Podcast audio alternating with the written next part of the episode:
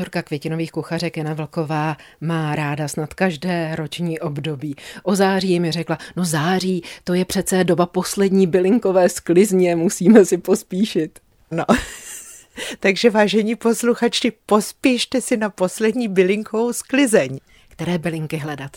Já bych doporučila takové ty, které jsou bílé a chlupaté. To jsou takové odolné byliny, takže krásnou druhou sklizeň má šalvěj lékařská. Kdo má na zahradě magi neboli smil italský, tak ten se může teďka taky stříhat. A ti, kteří stříhali s rozumem v tom červenci, tak vlastně můžou mít ještě druhou sklizeň takových, řekneme, těch obyčejnějších bylinek, jako je třeba dobromysl. To je ten takzvaný druhý sběr, jak jsme o něm mluvili v létě, že když nejsme příliš pečliví, tak se nám to na podzim vlastně v dobrém vrátí. Přesně tak, no musíme k těm rostlinám vlastně přistupovat tak, že to jako sbíráme a ne, že to sklízíme. Vždycky tam ještě trochu nechat a no pak se to vrátí, no. Budou nám teď bylinky ještě dobře schnout, anebo je radíte zpracovat raději hned čerstvé? Myslím si, že budou dobře schnout, že je dobře usušíme, ale k tomu zpracování těch sušených bylinek bych měla nějaké typy. Povídejte, jsme zvědaví. Budeme na to potřebovat tušku papír? Zatím ne, to je k technologii toho zpracování na prášek, protože často chceme udělat si z těch sušených bylin nějaké koření, kterým posypáváme něco, pečené maso a tak dále.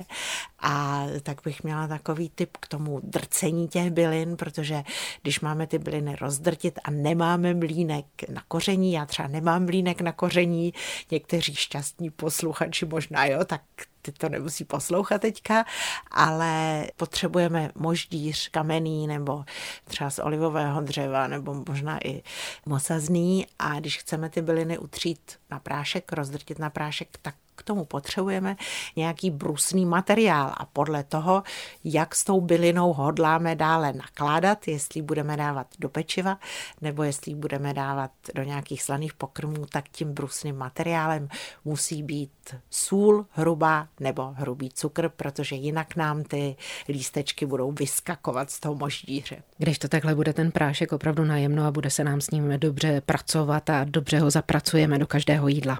Ono to má pak takovou strukturu třeba jako mletý pepř nebo mletá paprika nebo tak, no. Teď už si asi připravíme ty papíry a tušky, protože na řadě je recept. Recept je jednoduchý, ale papír a tušku si posluchači můžou připravit. Recept je na bylinkové máslo, na žluté bylinkové máslo, které posluchači jako když najdou na Vánoce na pečení Vánoček nebo nějakého pečiva, které chtějí mít hezky probarvené do žluta. Napíšeme si ingredience. Vememe, řekněme, čtvrtku másla, nebo můžeme i osminku másla, 250, 125 gramů, podle toho, kolik chceme. A otrháme na záhoncích ještě zbylé měsíčky nebo afrikány aksamitníky. Rozdrtíme je výše popsaným způsobem, to znamená s trochou soli v moždíři. Zapracujeme do toho másla. Ono to jde poměrně snadno, když necháme to máslo povolit na pokojovou teplotu. Důležité důležité je, tam je to know-how v tom, že aby se nám to máslo neskazilo, je potřeba dát ho do mrazáku, protože jinak mají ty čerstvé rostliny tendenci plesnivět. Tak to je ta věc, kterou si musíme zapsat a nezapomenout. Přesně tak. Zapište si na ledničku to máslo, strčte do mrazáku, jinak vám ho pokryje zelená plíseň.